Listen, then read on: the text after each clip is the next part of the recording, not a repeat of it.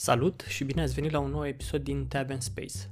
Cu un episod în urmă am vorbit pe scurt despre termenul de creative coding și spuneam că e un termen încărcat. Mergem mai departe și încercăm să găsim câteva lucruri de la începuturile artei computerizate. Aș vrea să vorbesc puțin despre computer art, generative art și software art. Sunt trei termeni pe care i-am întâlnit pe parcursul anilor și abia recent am început să fiu interesat de legăturile dintre ei.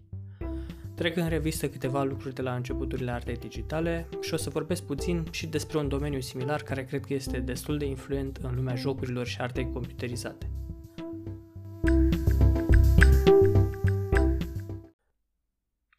Un mic disclaimer înainte de toate. Episodul acesta nu se dorește un ghid pe larg al subiectului. Voi încerca să intru în detalii pe parcursul unor episoade viitoare. Începem cu o întrebare. Este arta computerizată același lucru cu creative coding? Nu neapărat. Programarea poate fi văzută doar ca o unealtă din setul unui artist. Și dacă ar fi să merg pe o definiție oficială, cred că aș alege-o pe cea venită de la Frieder Nake. Este unul din pionierii artei digitale, iar definiția sa pentru arta computerizată este că aceasta constă în generarea de obiecte estetice cu ajutorul unor aplicații pe un computer. Și varianta în engleză sună ceva de genul ăsta. Computer art is the generation of aesthetic objects with the aid of software and a digital computer. Frieder Nake consideră că povestea artei computerizate a început în anul 1965, când au avut loc trei expoziții. Deși experimentele artistice au început mai devreme, acestea au fost primele prezentări publice de artă digitală, două având loc în Stuttgart și una în New York. Pentru că tot vorbim de definiții, am descoperit ceva ce mi se pare foarte interesant referitor la domeniul ăsta. Am încercat să găsesc o definiție clară de dicționar pentru software art. Nu există o singură definiție, ci mai multe care par să atingă doar mici părți din ceea ce înseamnă software art în întregime. În principiu, toate definițiile pe care le-am întâlnit gravitează în jurul ideii de software creat pentru a exprima o temă artistică sau software aflat în afara modului obișnuit de lucru, cel pragmatic rațional. Sunt diferențe majore între computer art și software art? Din punctul meu de vedere, nu. Din ce am descoperit până acum, mi se pare că sunt doar termeni diferiți care vorbesc despre același lucru. E de ajuns să arunci o privire pe site-ul Monoscope, în pagina despre software art și poți vedea patru definiții complementare. Acestea sunt destul de recente, de la începutul anilor 2000.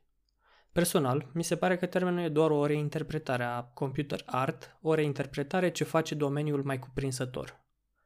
Termenul original limitat doar la computere, iar în acest moment dispunem de mai multe device-uri decât în trecut.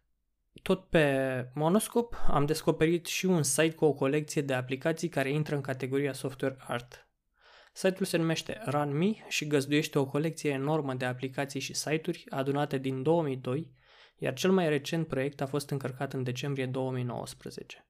Merită să aruncați o privire pe el, măcar cât să vedeți ce au făcut alții și câtă diversitate există în creațiile încărcate acolo. Am văzut recent o prezentare a lui Frieder Nake de la evenimentul CodeMesh care a avut loc în Londra în 2018. Dacă puteți să rupeți o oră din ziua voastră, cel mai bine ar fi să auziți și să vedeți o istorie spusă chiar de Nake. Merită. Discută pe larg despre începuturile artei generative sau artei computerizate într-o prezentare numită Do Calculating Machines Like Drawing and if so, why? În această prezentare vorbește și despre experiența sa cu computerul Cell ER56 și felul în care putea avea acces cineva la el. Nake vorbește și de elementele primare dintr-un spațiu bidimensional care acum sunt folosite în processing, de exemplu.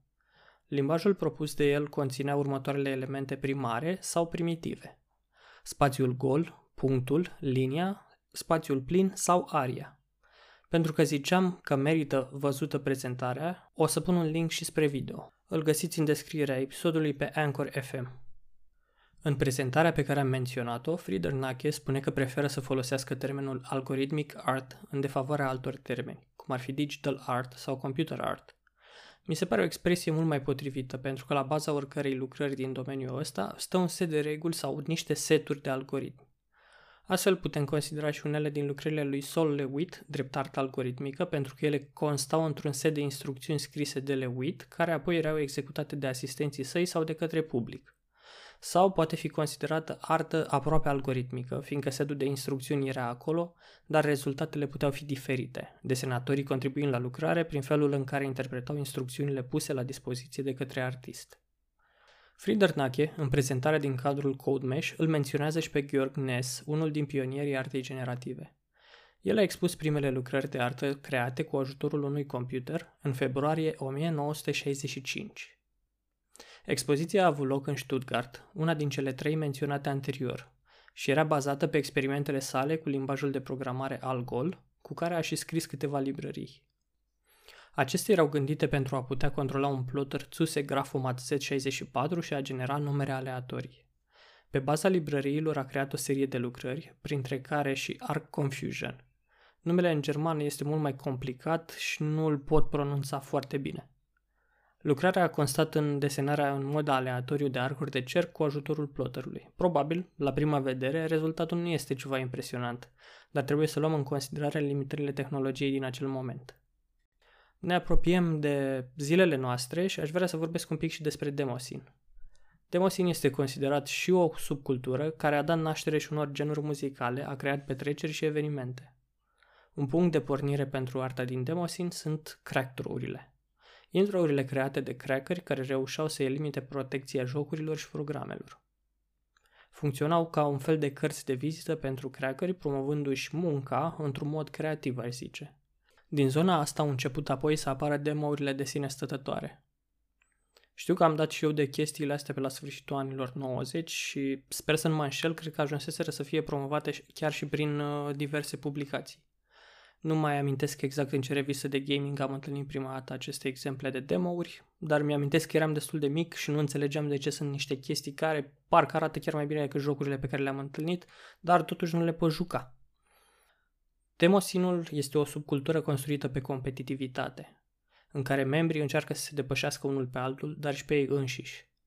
Demo-urile pe care le creează trebuie să fie cât mai complexe, vizual vorbind, și trebuie să fie rezultatul a cât mai puține linii de cod. Ideal ar fi ca fișierele să fie și ele de dimensiuni cât mai mici. Fiindcă vorbim de fișiere mici, în cadrul competițiilor sunt două categorii, 4K și 64K, însemnând că fișierul final trebuie să fie sub 4 KB sau 64 KB. Dacă vreți să vedeți câteva lucrări din astfel de competiții, o să las în descriere un link către canalul de YouTube al Demosin TV. Demosinul a influențat foarte mult scena de jocuri, atât prin dorința permanentă de îmbunătățire a codului, a tehnicilor, cât și prin faptul că unii și-au format propriile companii de jocuri. De exemplu, firma care a creat seria de jocuri Max Payne e formată de un grup de demosineri Future Crew din Finlanda. Tot din categoria știați că, am găsit ceva care m-a surprins.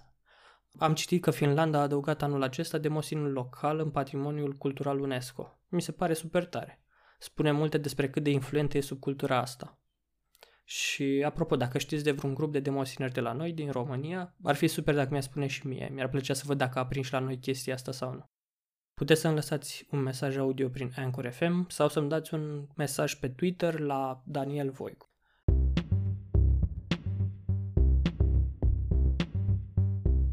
În episoadele următoare voi încerca să discut mai pe larg despre lucrurile menționate în acest episod. Vă mulțumesc că m-ați ascultat și ne auzim și data viitoare.